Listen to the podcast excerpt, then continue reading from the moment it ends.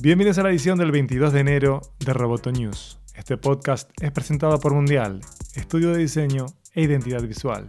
¿Creyeron que se liberaban de mí? Pues no. Mi nombre es Miguel Ángel Dobrich y estoy ocupando la silla de Natalia Ralde, que volverá en unos días. Vamos con las noticias.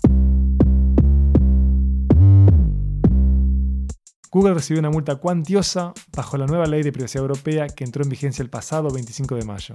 Pueden leer sobre el R G P D en amenaza roboto punto com.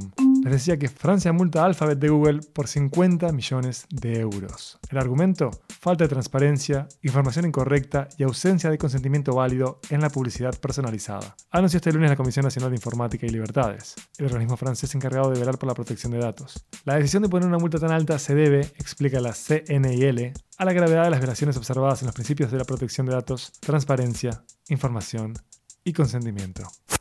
Foxconn, el mayor ensamblador de iPhone en China, ha despedido prematuramente a cincuenta mil trabajadores subcontratados. Según informa TechNote, los despidos comenzaron en octubre, y esto es mucho antes de lo habitual. Típicamente, los empleados de la línea de ensamblaje no dejan sus puestos hasta final de año. La noticia llega después de que Tim Cook admitió que Apple está perdiendo terreno en su mercado más grande, China. Si bien esto se debe en parte a la guerra comercial de Estados Unidos con China, también es resultado de los altos precios y la competencia con las marcas nacionales.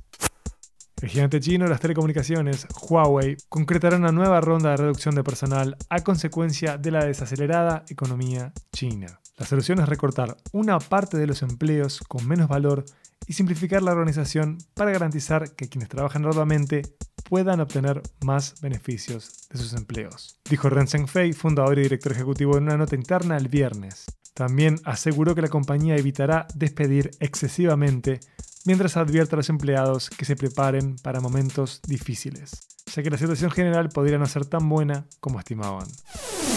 Roboto News es un podcast de Dobcast. Nos escuchas en iTunes, en TuneIn, en SoundCloud, en donde quieras. Y por supuesto en doble u doble u doble u punto amenaza roboto punto com. Sigue amenazaroboto en arroba amenazaroboto y en facebook punto com barra amenazaroboto. Hasta la próxima. Roboto News, periodismo, tech.